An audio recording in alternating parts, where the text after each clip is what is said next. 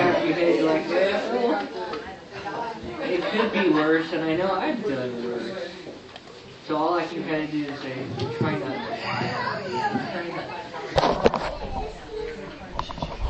to. Here we are on a nice Sunday morning, and it's great to have uh, above freezing temperatures. It's way above it, actually.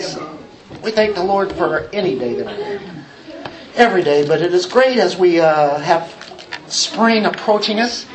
Something to really look forward to, isn't it? After coming out of those below zero temperatures, and now we look at it and we go, "Yeah, things are going to be turning real quick." And it is always a pleasure to be amongst God's people on a Sunday morning as we worship God together and as we get into the Word of God now. Uh, the most precious part of our worship is going in and seeing what He says about Himself and what His plan is to do. You know, the Lord, down through the ages, all the way through Scripture, reminds us of His promises. His promises are very precious to us. For without those promises, why would we even be here today, right? But, you know, when you look also, He made promises to His people, Israel, that salvation would be coming to them. In Romans 11 25, it says, For I do not want you, brethren, to be uninformed of this mystery, lest you be wise in your own estimation, that a partial hardening has happened to Israel until the fullness of the Gentiles has come in. And thus all Israel will be saved, just as it is written. The deliverer will come from Zion, he will remove ungodliness from Jacob. And this is my covenant with them when I take away their sins. From the standpoint of the gospel, they are enemies for your sake. But from the standpoint of God's choice, they are beloved for the sake of the fathers, for the gifts and the calling of God are irrevocable. Now, what Paul is saying is that there's really a promise to the nation there of their ultimate salvation. We didn't see it, uh, especially the first time when Jesus came. He came to his own, and the, his own received him not. Very sad. But there have been certain Jews that did come to salvation. We know that. There were thousands even early on. But as a whole, the nation did not take a hold of faith. And even though God has a covenant with this nation, there are individuals that have to be in that covenant individually too, though. So there was a promise of ultimate salvation. God's covenant is very important. And Leviticus, way back in the Pentateuch, in chapter 26 44, it says, Yet in spite of this, when they are in the land of their enemies, I will not reject them, nor will I so abhor them as to destroy them, breaking my covenant with them. For I am the Lord their God, but I will remember for them the covenant with the ancestors whom I brought out of the land of Egypt in the sight of the nations, that I might be their God. I am the Lord. So nothing is going to change God's unbreakable promise. Not only is that promise to Israel as a nation, but it's a promise to all his people. When he makes a promise, he is the promise keeper. And we are the promise breakers. But thankfully, in an unconditional way, God has made an unconditional covenant with His chosen people, uh, which are all believers. But as we look just upon this group of people that He started His work with, look at this promise here in Jeremiah 31 35. Thus says the Lord, who gives the sun for light by day, and the fixed order of the moon, and the stars for light by night who stirs up the sea so that its waves roar. The Lord of hosts is his name.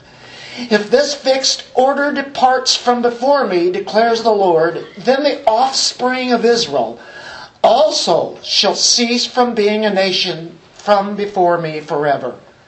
Thus says the Lord, if the heavens above can be measured and the foundations of the earth searched out below, if that can all be found out by human beings, then I'll also cast off all the offspring of Israel for all that they have done, declares the Lord. That means that uh, really of all that God has made in His creation, if it ever falters, and it never has, and He actually promises that it never will, but if it falters, then his promise to Israel and to us and all the other promises will be broken. But there he's talking about the nation itself that he started with, and, and as he talks to Jeremiah, and of course there is a great warning about the judgment that was to be coming to them. So we can see that God's promises are very important. They come all the way to each one of us individually, don't they? So now, where are we at in Revelation? We are at a pause, actually, P A U S E, and it's a parenthesis. It's uh, an interlude uh, between the sixth and seventh trumpet. That's where we were at last time in chapter 10. Chapter 10 was dealing with, as you remember, the, the little book and there was a mighty angel, and the mighty angel gave the book to John to eat. And it was sweet and it was bitter. It's sweet as far as the Word of God is concerned and its future and everything that He gives us, but it's bitter because of the terrible judgments that have to be made by Him, which we see when we look at Revelation week after week. It's sweet, but it's bitter. But it's a good thing because this is what God has designed. So that's where we're at. God will be gracious. And we see Him gracious in every section of Revelation as we go through this. Still, God will be gracious as He sends judgment, as He sends fury, as He sends vengeance and wrath. God is gracious. And that is what we know to be true. And I believe that during the tribulation, he still has a plan for this nation, Israel. As we saw, the 144,000 in chapter 7, that was an interlude also. And then he talked about the Gentiles. They're all saved the same way. Do not be mistaken. They're saved by the grace of God because of the work that was done on the cross by Christ. They're just people that have been assigned different roles in the sense of what they do here. It's just like we have different roles in the body of Christ. Well, he promises to the fathers first, and then that goes to the people, and then we get in on that promise theology also. And so if he's true to them, he'll be true to us. If he's not true to them, what guarantee do we have? Nothing. That would make him a liar. And God does not lie. So we know that there's a certain group of people that will be protected from physical death through this terrible, horrible time. And in chapter 11 now, we're going to meet two other people called the two witnesses. And then you have 144,000. They are instruments of the great harvest that's going to come right before Jesus comes back. So we talk about revival constantly, don't we? Don't we want that to happen? I mean, right now, we're not in the Great Tribulation, are we? We're not. But don't we want a revival? Absolutely. God puts that in our hearts. We want to see people come to the Lord. So many different ways that people do it, whether you uh, we give to like certain ministries, whether there be certain uh, people that do things in foreign countries or here, uh, there's just just thousands of them. We pray for them, what have you, the missionaries and such, all over the globe.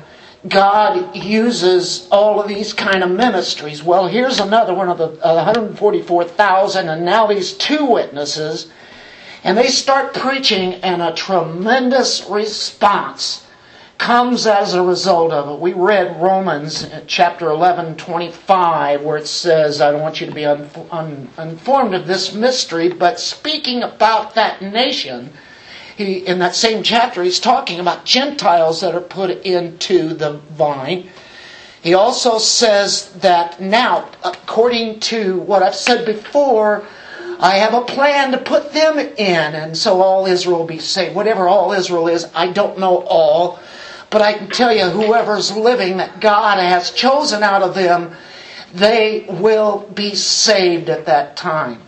And uh, whether it be for a, a little bitty few moments, or whether it be for a few days, uh, the thing is, the emphasis here is the response that comes from Israel, and not only the, the Gentiles, but the temple is going to be introduced in our chapter today, along with the two Jewish witnesses. So it is really emphasizing Israel here and how they play. And like I say, everybody is saved by grace, saved by the work of Christ on the cross. Israel is not saved by their temple or the sacrifices they did, but it pointed towards the ultimate salvation found at the cross in Christ. So now let's grab our Bibles. We're going to read chapter 11, uh, 1 through 14 today. We're not going to be able to cover the whole chapter, but we'll do best our best to do the 14 verses. Then there was given unto me a measuring rod like a staff, and someone said, Get up and measure the temple of God and the altar and those who worship in it. Leave out the court which is outside the temple, and do not measure it. For it has been given to the nations, and they will tread under foot the holy city for forty two months. And I'll grant authority to my two witnesses, and they will prophesy for 1260 days, clothed in sackcloth. These are the two olive trees and the two lampstands that stand before the Lord of the earth. And if anyone wants to harm them, fire flows out of their mouth and devours their enemies. So if anyone wants to harm them, he must be killed in this way. These have the power to shut up the sky so that rain will not fall during the days of their prophesying, and they have power over the waters to turn them into blood, and to strike the earth with every plague as often as they desire. When they have finished their testimony, the beast that comes up out of the abyss will make war with them and overcome them and kill them and their dead bodies will lie in the street of the great city which mystically is called Sodom and Egypt, where also their Lord was crucified.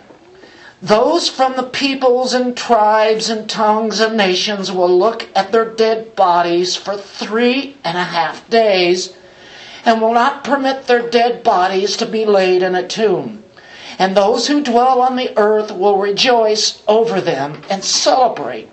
And they will send gifts to one another because these two prophets tormented those who dwell on the earth. But after the three and a half days, the breath of life from God came into them, and they stood on their feet. And great fear fell upon those who were watching them. And they heard a loud voice from heaven saying to them, Come up here. Then they went up into heaven in the cloud, and their enemies watched them. And in that hour there was a great earthquake, and a tenth of the city fell. 7,000 people were killed in the earthquake, and the rest were terrified and gave glory to the God of heaven. The second woe is past. Behold, the third woe is coming quickly. Let's pray. Father, in such a text that is remarkable, some things are beyond our thoughts here incredible things happening here as we have a temple and we have two witnesses and we have uh, people that uh, these witnesses, actually men, uh, doing miracles that are just unbelievable. And we see that people still don't come to the Lord. Others do, and praise God. It's the same thing that's happened down through the ages. And Lord, our desire is that people would come to Christ. And in some situation like this, it makes me wonder why wouldn't everybody come to Christ? Lord, thank you because you have brought us to life desiring your word and your truth, and help us to be able to understand as much as we can here today so that we would know you. This is the revelation, the revealing, the uncovering of the glory of Jesus Christ our Lord, and in his name we pray, Amen. Okay, this is loaded. Got a lot of things happening here a temple, a measuring rod yeah, the court of the Gentiles, 42 months.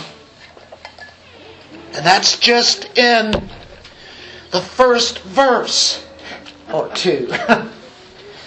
we'll try to get to the rest of it, right? Uh, measuring rod. There was given me a measuring rod. Now, John, who's writing this, it's interesting. It's like he just kind of takes part in this. He's there to see all this and record it down, and they say, okay, now do this. and so he does it.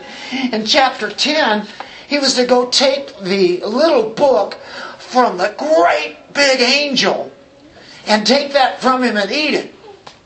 Now, you know, this is not everyday writing that somebody would have. I mean, this is a Holy Spirit inspired writing, but yet you're going, wow, a, little book, you're eating a book, and now we have a, a measuring rod, a temple, a measuring rod. Okay, it's a reed, is what it is. It would be a, a certain length, and it measures the temple of God, the altar. Temple of God would be basically, you know, the, the holy place and the Holy of Holies, the brazen altar, you know, as it mentions the altar there. It's uh, kind of a part of the nation that they always identified. They're preserved by having a temple. It was very important to them. You know, how do they get their sins forgiven all those years? Well, of course, they all went to temple. They went to worship God. They went to the tabernacle beforehand. They had altars. They had animal sacrifices, and that was representing salvation. It was not taking away sin, but it did, in a, in a picture way, took away their sin until they needed to get forgiveness again, which was as soon as they walked out of there, they were ready to get forgiven again, right? But ultimately, it's going to be a way ahead of time. It's going to be in the future where there is a cross that pays for their sin that paid for our sin, that paid for their sin. All they had was a picture book there, and they acted that out through every day. We know about that. Um, when you talk about a, a, measuring rod, it's interesting. In Zechariah, we have a, a, couple occasions where we have scripture that we relate to today. Uh, chapter 2 is one of them, and then 3 and 4 relate to it also. But it says in Zechariah 2 verse 1, Then I lifted up my eyes, Zechariah says, looks and behold, and there was a man who had a measuring line in his hand. So I said, Where are you going? And he said to me, To measure Jerusalem, to see how wide it is and how long it is. And behold, the angel who was speaking with me was going out, and another angel was coming out to meet me. Anyway, we'll stop there for uh, because of time. But you have a, a measuring line it's going to measure, measure Jerusalem.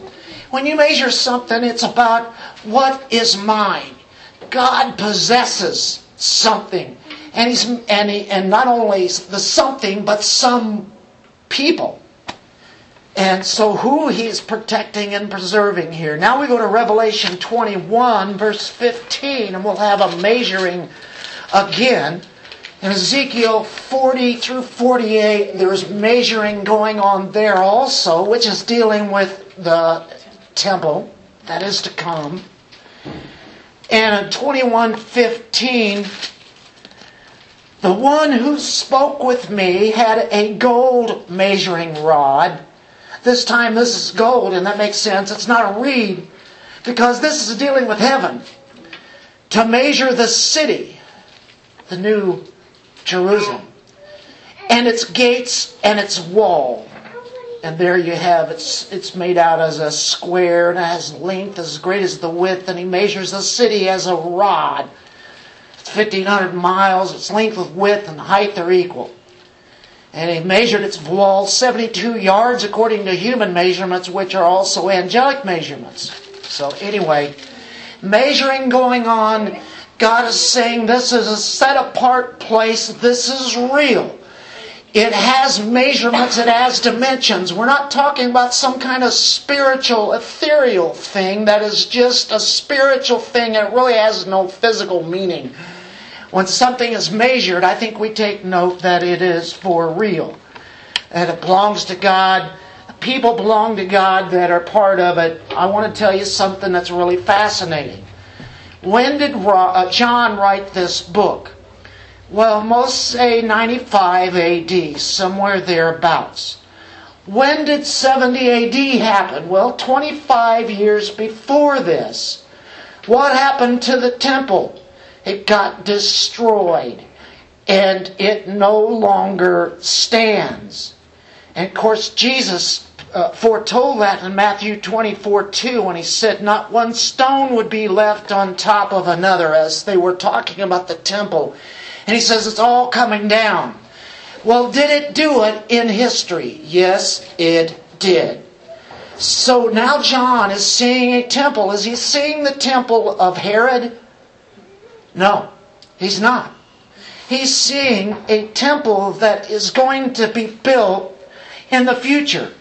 It's not the past tense, and because all of this is in the future, and he's going to preserve something, and we're talking a temporal protection, or not necessarily a temporal protection, because some of the people will die at that time or close thereof, but there will be many that will live all the way to the time that Christ comes back.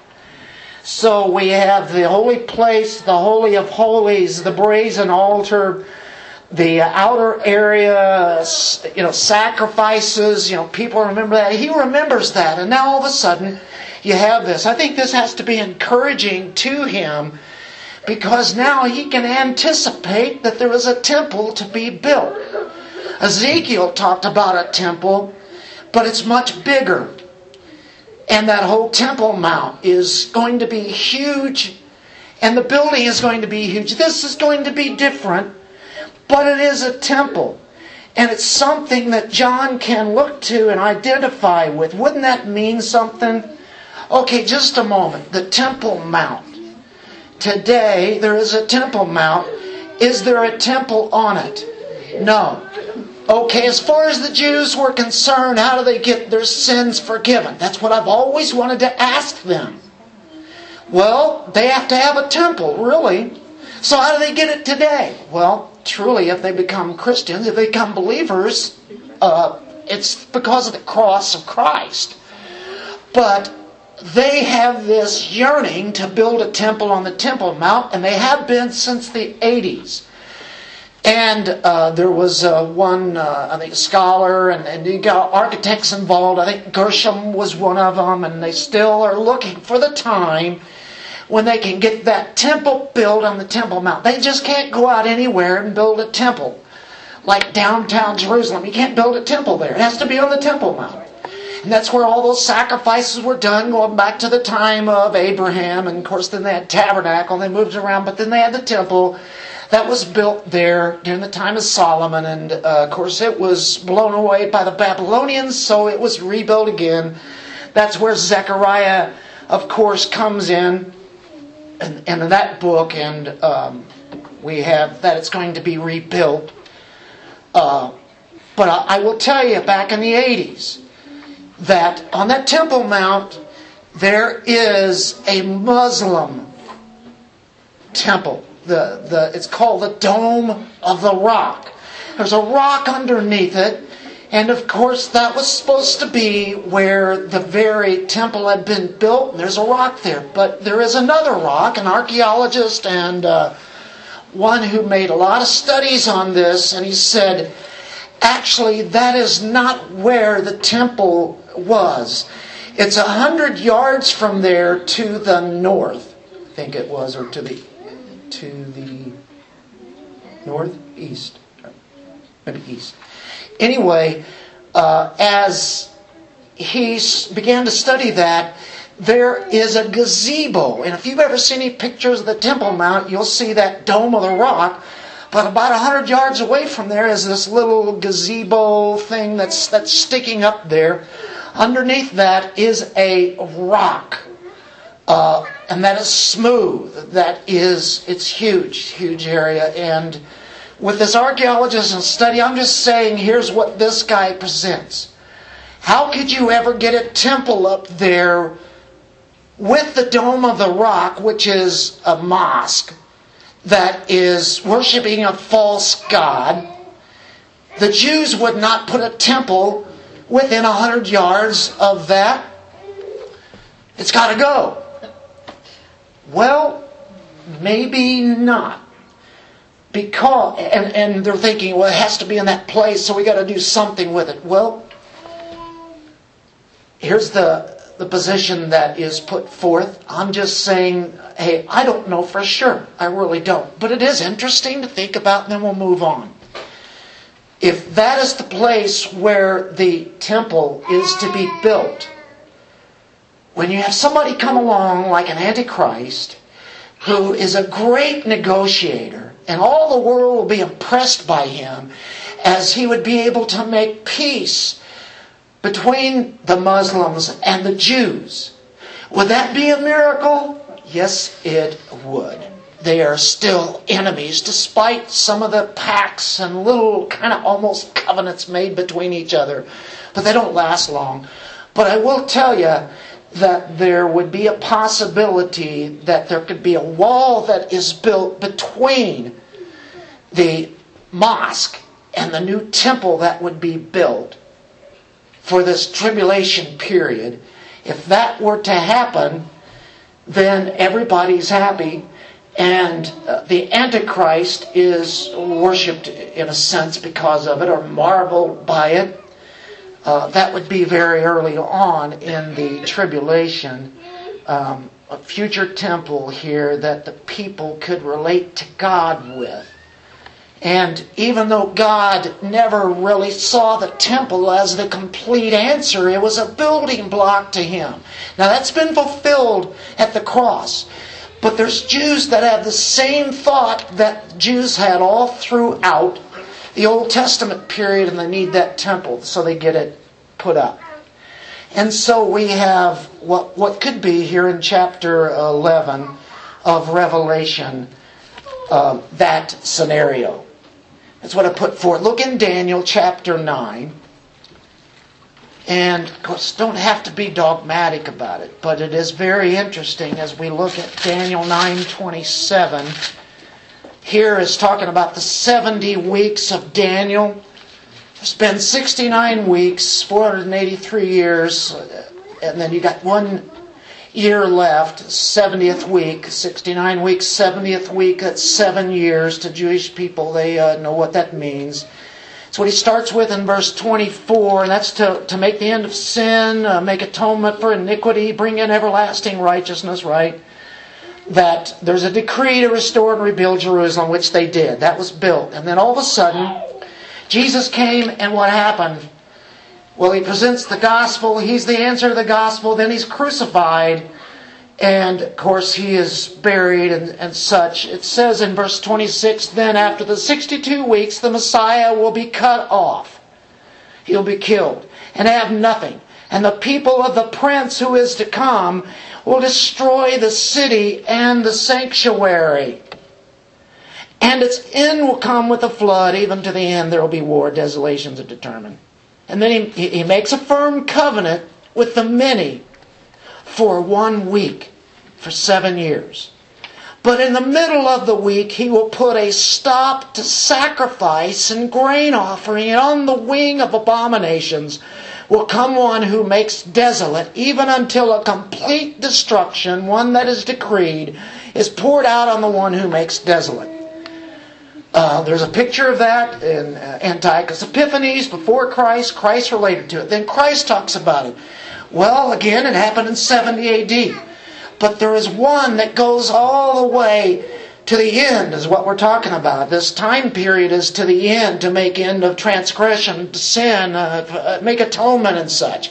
It's during that time period, and so it's it's a future situation, not only for John but for us too. So they're sacrificing. There is a, uh, a sanctuary in this city. Where would the Jews put a sanctuary or a temple? On the Temple Mount. And so it needs to be built. There's not one there today. And John is here measuring this temple showing that there will be one built. So we've seen it in Daniel 9. Let's look, at Matthew 24, and the context there is Jesus speaking of the days that the apostles were asking about. When is it going to be? What's a sign of your coming, right? And Matthew 24 is famous for that. In verse 15, he's during the time of great tribulation, he says, Therefore, when you see the abomination of desolation, which was spoken of through Daniel, which it did happen, Daniel prophesied of it, it did happen, Jesus knew about it, he speaks about it here. Standing in the holy place, what's the holy place? That's in the temple. Matter of fact, that would be the Holy of Holies. Then those who are in Judea must flee to the mountains. He's talking about somebody coming in standing in the holy place and doing the abomination of desolation in this temple. Um, so we go one more, and it's Second Thessalonians chapter two, verse four. So there are many verses, multiple verses that are speaking of a future temple. Second Thessalonians two for who opposes and exalts himself above every so called God or object of worship, so that he takes his seat in the temple of God, displaying himself as being God. Do you not remember that while I was with you, I was telling you these things? So Paul reiterates, he's talking about the great apostasy, he's talking about the lawless one, the activity of Satan it's definitely just the time before Christ comes back. Uh, that mystery of lawlessness uh, is already at work, but there's a restrainer, and the restrainer will be removed, and everything will be allowed to do whatever it's going to do. Um, so, that is mentioned in Daniel, it's mentioned in Matthew by Jesus, mentioned by Paul in Thessalonians, and now John mentions it in Revelation. What, what, what's the temple about? Well, very possibly it could be what those previously are mentioning in Scripture. And so the Antichrist could be quite the negotiator to make this temple happen. It'd make the Jews hap- happy, wouldn't it? And if you know, if they knock down that uh, place of worship for the Muslims, what would happen? That you know, I would not want to be in Israel at that time because I got a feeling of one billion Arabs would be chasing them down, try to blow them away. But the Antichrist is going to, as we see, work a covenant between him and Israel and being able to make this happen. Now, that's why John mentions this in Revelation. I think it's fascinating that he brings that up because he's thinking, what temple? What, what temple? What are we talking? It's already, it's, there's nothing here anymore in Jerusalem. Now, granted, he's seeing a vision, right? And so he's taking activity in this. And the court of the Gentiles is mentioned. Verse 2 Leave out the court which is outside the temple and do not measure. It's given to the nations and they will rent, uh, t- tread underfoot the holy city for 42 months. Where's the holy city? Holy city is Jerusalem. 42 months. How long is that? Well, 36 months is three years. Six more months is a half a year. That's three and a half years. Um, the court of the Gentiles, it was always made so that the Gentiles who couldn't come into the temple area could at least be outside and they could be worshipers of the one true God. It allowed them to come and pray, and so they were part of it. And now it's like, listen, the court of the Gentiles here don't even measure it because they're treading underfoot. They've been doing it for how long? Well, you could think back 2,000 years, go back further. Go all the way back to the temple that was during the time of Nebuchadnezzar when he captured Jerusalem, destroyed the city actually, and destroyed the temple there. Do you see how important the, the temple is? It identifies with God's people and who they worship, doesn't it? And it's God identifying with them. But the times of the Gentiles have been here for a long time. And you go back to Egypt, the times of the Gentiles there, but they didn't have a temple then. But Nebuchadnezzar, and during that time we know that that, and then on through uh, the Medes, Persians, the Greeks, the Romans, all the way up to time right now today, it's still the times of the Gentiles. And eventually it will be fulfilled, it says in Romans 11 25, as we mentioned earlier, the fullness of the Gentiles when it comes. That's when Christ comes back and their time is finally done. Um, anyway, a great climax are, is going to happen. We are living in this period of Gentiles' time. Today on the Temple Mount, the Gentiles rule as a mosque to a false god who is there. So, they tread underfoot. 42 months, like we said earlier, uh, if you look in chapter 11, verse 3, that's where it says 1260 days. Well, how many days is that? 360 in the Jewish calendar times 4 is, what is it? I don't know. Three and a half years, 1260 days, right? Um, chapter 12, verse 6, mentioned again. Then the woman fled into the wilderness where she had a place prepared, the woman representing Israel, flees into the wilderness, could be out into the area of Petra and Dead Sea area and all around that area. God's going to prepare a place for them to be protected from Antichrist and the nation so that there she would be nourished for 1,260 days. 1,260 days. 42 months. This would be during the time of the Great Tribulation, the Great Jacob's distress, as mentioned by Jeremiah. Three and a half years. It's the Great Tribulation, the last half of the tribulation. Wow, this is just mentioned over and over and over again. In chapter 12, verse 14, but the two wings of the great eagle were given to the woman so that she could fly into the wilderness to her place where she was nourished for a time and times and a half a time. Well, we've already been given what that is. In verse 6, 1260 days. So, uh, 1260 days, time times and a half a time is one, times is two, that's three, and half a time is a half. So three and a half, as the scholars say. So 1260 days, 42 months, times, times and a half a time. Daniel mentions it. We see it here in Revelation, and it's uh, nothing new. It's kept, uh, kept on being repeated throughout. So we're giving a time period that uh, is in the future to John here. And now we go to the two witnesses.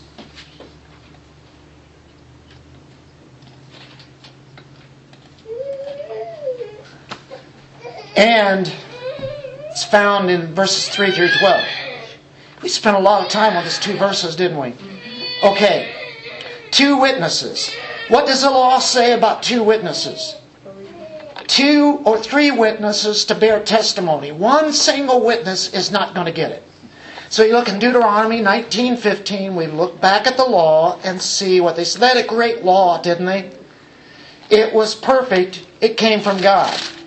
Even the laws that even secular nations have today pattern somewhat after the law that has been given as far as murder and stealing and coveting and those kind of things unless it's a lawless nation, but that usually doesn't go over very good at all, and that nation's not going to last.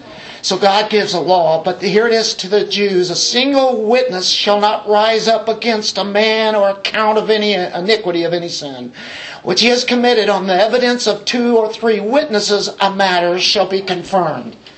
We can only do it whenever there is at least two. So here we have witnesses that are going to confirm Jesus Christ, what he did at the cross, who he is, and that he is coming back in judgment.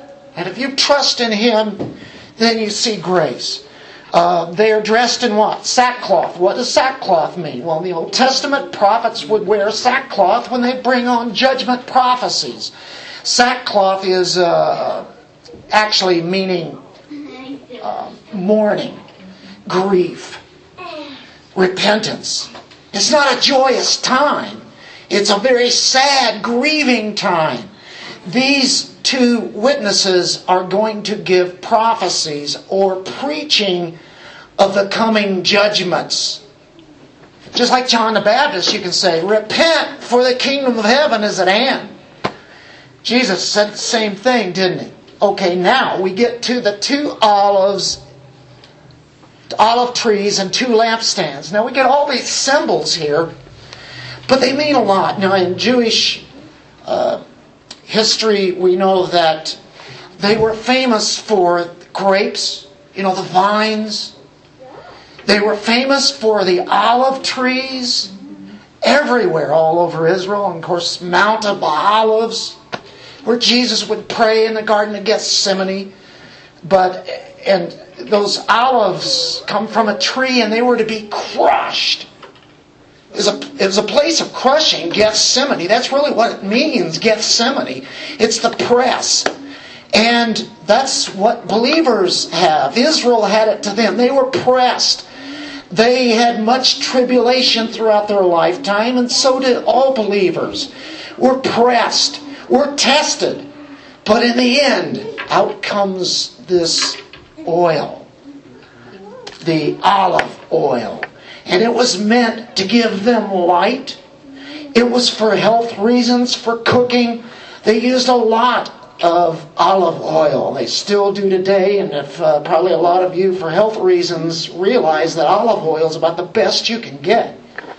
So, uh, olive trees two lampstands. They're representing that. Well, where did that come from? Well, it's just not coming out of the blue, it's coming out of a book that we mentioned earlier, Zechariah. Interesting, the Zechariah lines up with Revelation a lot. The book of Daniel lines up with Revelation a lot.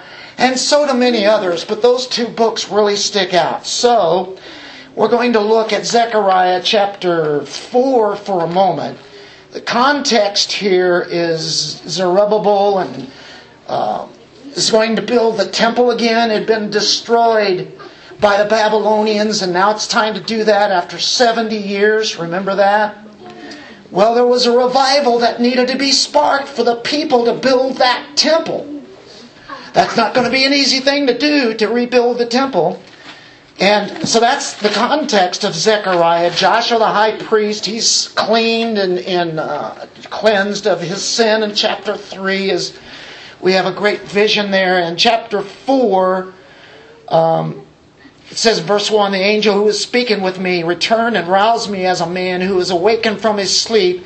He said to me, What do you see? And I said, I see and behold a lampstand all of gold with its bowl on the top of it, and its seven lamps on it with seven spouts belonging to each of the lamps which are on the top of it. Also, two olive trees by it, and on the right side of the bowl, and the other on its left side. And you know what? We did this in our Zechariah study, I don't know, a year or so ago on our Tuesday night studies. And the best we could get out of it is that you have a lampstand and an olive tree on each side, as it says in the scripture there, and then they are connected to this lampstand. And the, you need the olive oil, right?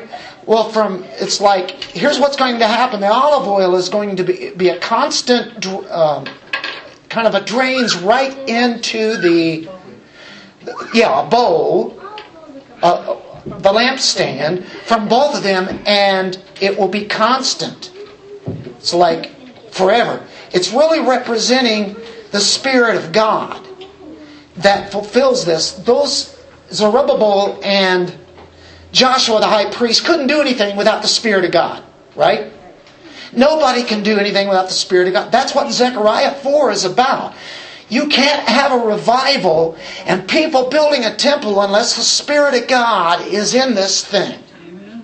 And Zechariah 4, and I have to turn back there again, because it says, and you might remember this one, verse 6 Then he said to me, Zechariah, he's being spoken to. This is the word of the Lord to Zerubbabel, saying, Not by might, nor by power, but by my spirit, says the Lord of hosts. That's how they're going to get it done. That was at that time. They rebuilt the temple. The Spirit of God was there and it was revived. There was a revival of the people. What, are, what is going on at the time of John? Two witnesses representing the two olive trees, this time two lampstands. By His Spirit says the Lord. That's how it's going to be done by these two witnesses who will spark a revival just as Joshua and Zechariah did after the Babylonian captivity. And the people came back and built it. They built the walls, they built the temple. Wasn't like it what it was before, but it was the temple. That's a light of spiritual revival. What is John seeing here? The light of a spiritual revival. It's connected with a temple, folks. If anybody knows anything about Zechariah, you go, oh, wow, this is a future one here. Well, let's move on and try to get an idea of these two witnesses. This is just packed, isn't it? There two olive trees in verse 4, two lampstands that stand before the Lord of the earth. And if anyone wants to harm them, fire flows out of their mouth. Like a dragon. Fire coming out of it. You say, that has got to be a spiritual meaning. There's no way that this can happen. Do you doubt some of the things that happened in the Old Testament? And you say, no, I don't. Not at all. Were all those things literal? I mean, basically, I mean, you know, there's certain things you have to be careful, you know, not not wooden literalism, but uh, for the most part, those things happen. Fire coming out of their mouths, yeah, that's supernatural. There's a supernatural battle that's going on that you wouldn't believe what some of the angels and demons are doing. But these are men, they're going to be equipped with supernatural things. Do you believe of the Exodus and Moses and Aaron and some of the miracles that happened during the plagues? And you remember the 10 things that happened that were supernatural? God did it then. Do you believe that? Well, absolutely. You believe the Red Sea and the crossing of it? Yeah, we sure do. We believe it. Why wouldn't we believe in this now? Well, a lot of people, I can't believe that there's fire. It means the Word of God is being preached. And it slays them spiritually. That's what you'll probably get from some people. I can't buy that. Because why can't we take literal things in the future that just seem like, what, superhero stories? Well, these superhero stories go far beyond those stories we see of Superman and such. Fire coming out of their mouth devours their enemies. So if anyone wants to harm them, he's going to be killed in this way. You know, one time would be enough. They're not going to have a second chance. Boom, I mean blowtorch. Carolyn has got me this blowtorch to get rid of snow on the driveway. like that. I haven't used it yet. You know, I'm thinking, oh, it probably will backfire, you know. So, you know, uh, okay, that's pretty cool. Uh, somebody actually has done that. You know, you look on YouTube, they're doing it. Anyway, um, but this is coming out of their mouths. and uh, this is true. Uh, I, it's God's word. You know, Any, anything else I'd go, oh no, I, I can't believe that. They're like some kind of ancient monsters. You know, dragons and stuff. Do you believe in dragons? Do you believe in dinosaurs? Yeah, I believe dragons exist. I believe they had fire coming out of their mouths. Literally. Why couldn't they have? Of course, the flood had a lot to do with that, didn't it, at the uh, end of their time? But they're, you know, it, there's less likelihood that they will come back to these two witnesses and try to do something with them. The enemies will be devoured who tries to do that. If they try to harm them, I want to tell you, this manner is the fact that they will be killed by these two witnesses. It's not pretty. It's not the days of Cold War, folks. It's the days of a very hot war. Fire coming out of their mouths. I, I like that. But that's not the only thing. We're talking about drought, turning water into blood. Did it happen before? Yeah. How about plagues? Yeah, they can cause plagues. We're not talking about China here. We're talking about these two witnesses that are going to cause plagues for anybody that causes trouble. They're making judgment and they're talking about judgment. Who are they? Well, there are a lot of ideas on this. I will at least speculate but I think it goes beyond speculation because I think I've got a lot of scripture to support it. It's at least a very scripturally based guess. But I think it's better than a guess. Much better.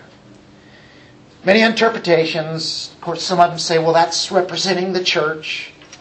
Uh, it's representing. Oh, they'll get a little, a little closer here, actually. And a lot of people could uh, really squabble about this. You could be. Uh, do you remember a guy by the Enoch who didn't die? He was, and then he was not. He walked with the Lord and was not. The Lord just took him, and what a way to go! A picture of that, what we know is called the rapture. Rapio, harpazo is, is in the Greek. You know, it means to be taken up, snatched, taken away, caught up. So that could happen to us. I would like that. I'd prefer that, wouldn't you? but whatever God has in mind, it's man, that's just fine with me. It's okay, God. But uh, you know, I favor that. Yeah, sure, why not? Well, I don't even know if you could say in that vernacular. That's a cool thing, but it, that's amazing. Uh, okay. So, uh, Enoch, and another one be Elijah, who was taken up in the whirlwind. You have the chariots. You remember that, right? So that would be two men, and I think that's pretty logical thinking. But I think I have to go a little bit further on this and use some more scripture. Uh, who were the two that appeared at the Mount of Transfiguration? Moses and Elijah. And they were in on where Jesus was transfigured to show his glory, and there they were. But they'd gone to be with the Lord. Yes, but they came back.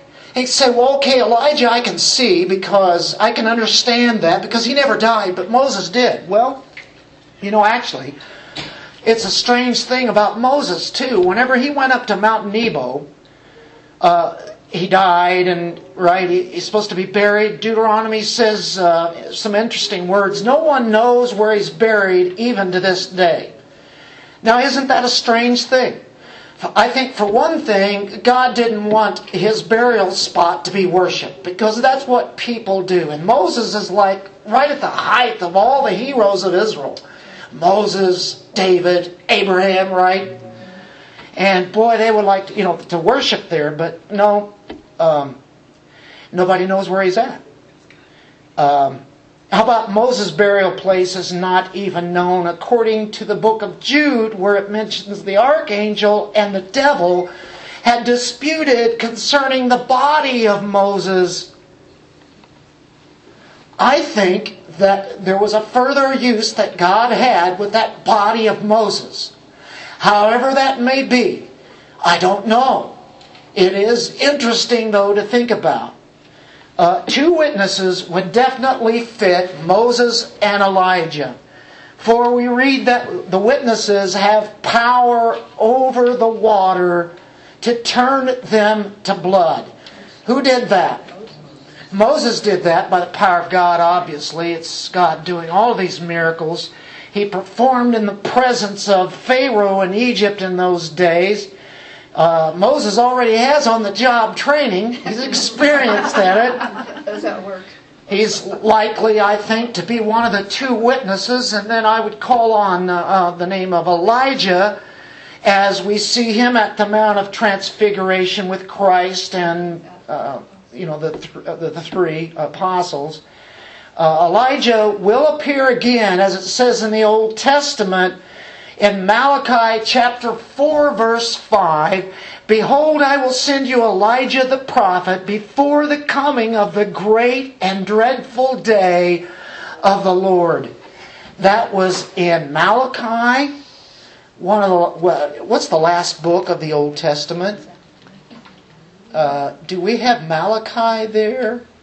Well, Malachi is in the last row back there, almost, right? the last book of the Old Testament, you'll see Malachi chapter 4, and then New Testament will start after that. So, um,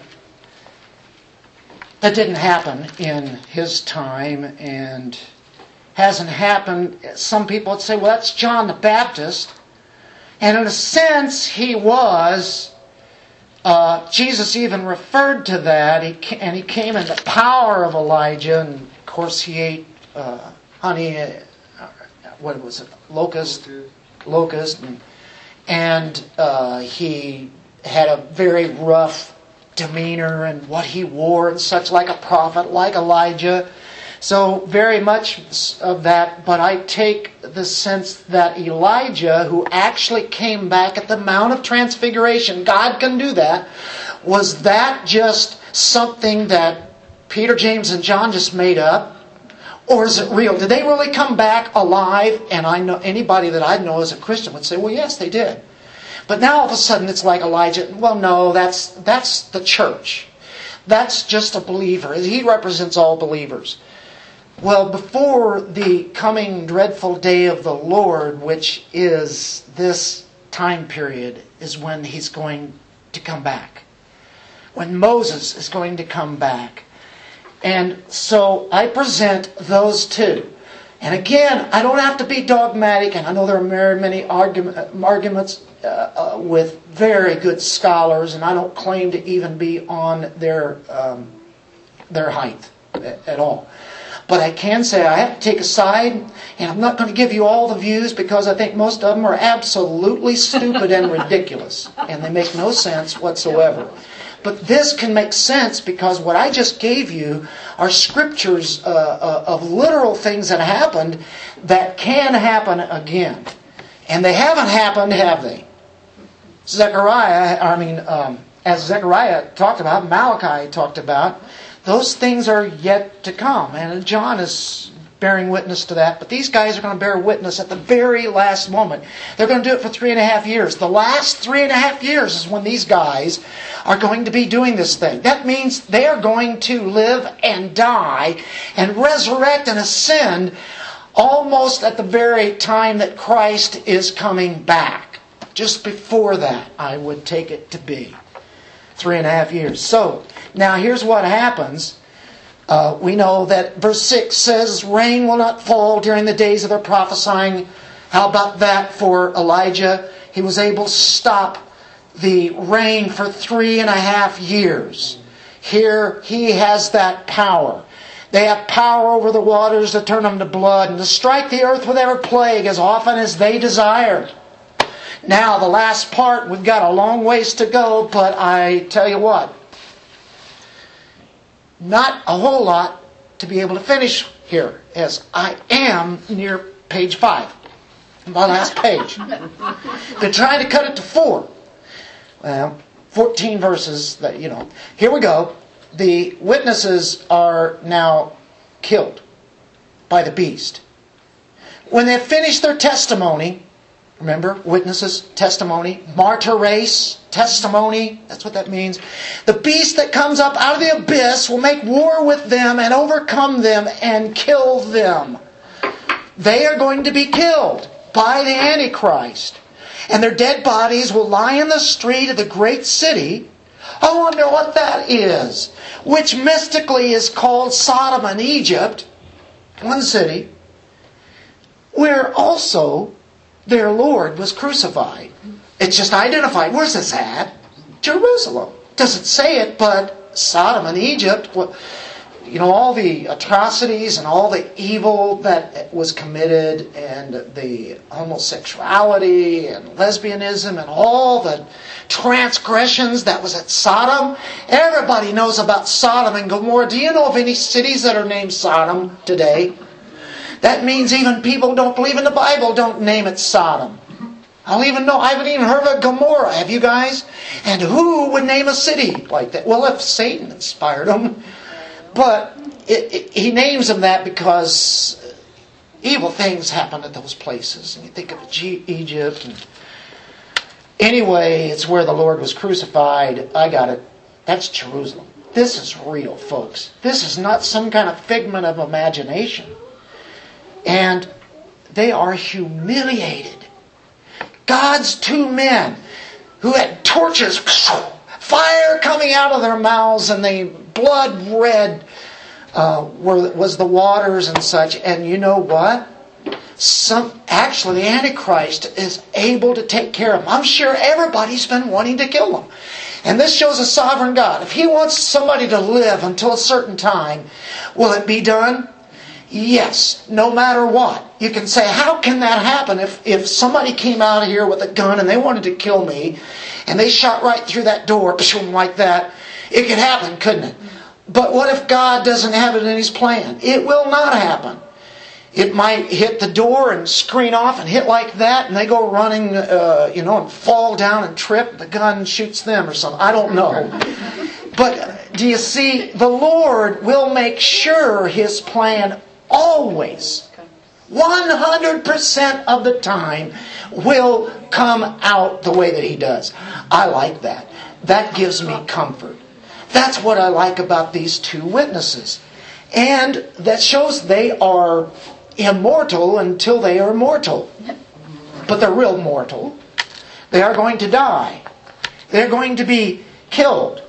And, you know, I think about this and it seems dreadful, but uh, humiliation here is what people in the Middle East and in the East have been known to do throughout the years. To leave their dead right in the streets where everybody could see them and let them be out there. No decent burial, they just rot. And people walk by and just look at it and just move on. So people are going to watch this, they're going to see it, but it's horrid. But you know what? How evil can people be? Nothing is more horrible than the rejoicing of this of the evil that these people have over a manifestation of God's goodness and grace and how He's done on this. His greatness of God. They laugh at it. And they may think they have overcome, folks, but the final analysis is this God will overcome their horrible happiness of the apparent defeat of the plans of God, His purposes. Actually, he's going to accomplish his own victory. Praise God. Don't you like this? This. I mean, they had like a Christmas. They gave gifts to everyone at this time because they were so tired of these guys speaking about repentance and Jesus Christ dying for your sins and He's coming back. Do, you guys catch that? Isn't this great? But it's not great when you see evil people make fun of God and His people. And that's exactly what they do. Because they made life difficult for the rest of the world. Because they could preach it all they want. How much of an impact is that going to be on the Jews as they are there right in Jerusalem preaching the Bible? And all of a sudden, they are killed. And then three and a half days, that would make sure that they were dead, wouldn't it? And they are stinking. All of a sudden, what happens? They come back to life, standing there. If everybody's seeing this, they have TV, they have internet, everybody all across the world can see this live on YouTube or whatever's going on at the time, and boom, there it is. Everybody sees it. It will be heard about. And the people who were rejoicing go, Yeah. This is a very sick feeling. It's going down. And you would expect what? Ultimate repentance. Everybody repents, right? No. But I can tell you what, I think there is a tremendous revival of Israel. And very soon all Israel will be saved. And they will look upon him whom they pierced and mourn for him as the only son, as Zechariah says. And as Revelation 1 says. And in Acts. You know what? These men stand on their feet. These people are in terror as they see this resurrection. And you know what? They're saying, What in the world just happened? What do we do now? They are lost. They are undone. He says, Come up here. They're standing, they're taken up, ascended up into heaven, into a cloud, just like Jesus, just like uh, Stephen, right? And you know what? There was one thing about them looking at the bodies and then kind of rejoicing about it and giving gifts to others. There's another thing about whenever they see them resurrected, standing and then going up. And the word there is, it's, it's actually kind of related to theater, theaterizo, um, theater. It's not just to look, but it's to look and ponder when he they are standing and then ascending. That would get your attention. You would really be seeing that, wouldn't you? Um, to look and to ponder, to theorize. And then, you remember at the cross there was an earthquake? Do you remember at the resurrection of Christ or that resurrection morning there was an earthquake? Right here there is a resurrection, an ascension. There's an earthquake here in verse 13.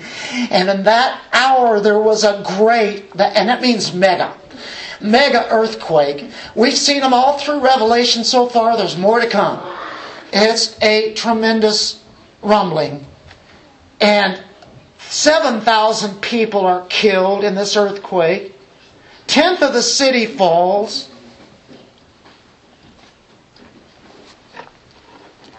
Some become believers. Now, we can understand this in two ways when you have this kind of thing happening. It's the glory of the Lord happening, isn't it? How else could you describe it? What else do you want? In Luke 17, verse 18 and 19, I have to take time just to read this. This comes from Jesus. And people want a miracle. If they can see that, they'll, they'll become believers then, right? And it says in verse 36, two men will be filled, one will be taken, the other will be left. And answering said to him, Where, Lord? And he said to them, Where? Ah. I'm sorry. Man, I knew that wasn't right. Didn't feel right. Um, um, and Luke 17, 18, and 19. Oh, okay, yeah, okay. This is the miracle of the ten lepers. God heals ten lepers. How many came back to thank God? One. Uh, and, and 17 answered and said, we're, we're, They're not ten cleansed? Jesus says, You know, uh, but, the, but the nine, where are they? Jesus knows, but he asked the, the leper, and he says, That had been healed. Was no one found who returned to give glory to God except this foreigner? And he said to him, Stand up and go. Your faith has made you well. Right? Nine did not give thanks, did not really acknowledge what had just happened. Here you have quite the miracle. And of course, even if they saw, if they had somebody uh, like they had the prophets, didn't they? They had Moses and the prophets, and yet they still didn't believe. He says, if you won't believe that, you won't believe it if a dead man rises from the dead. And you know what? That's what you have right here. And so we close this out. In spite of divine judgment and cataclysmic, catastrophic activities, men do not repent. And the second woe now is done. In 8:13 it talked about three woes. In chapter 9 verse 12 it was the first woe. This is the second woe. There is peril of unbelief. And yet there is also the ones who give glory to God when something like this happens. How can you explain that? They are held responsible for how they respond to the glory of God. And that's how God works. They are held responsible. They do not repent. They're terrified. Some give glory to God. That's the way it always works. Till one day there's no more sin. All will glorify Him in heaven. Let's pray. Thank you, Lord, for your word, and may you be honored today as we have sang and prayed and spoken words of uh, God in response, giving, and all this time of worship, Lord, because it's an honor to do that, because you are the one to honor. Thank you for giving us quite the privilege. In your Son's name we pray, Amen. Number six, I do believe it is. I'm going to say this this time. Right, Audrey? Last week I forgot it was in the bulletin. The Lord bless you and keep you. The Lord make his face shine upon you and be gracious to you. The Lord lift up his countenance on you and give you peace. Amen. We could sing that, couldn't we? It is a song. Very good.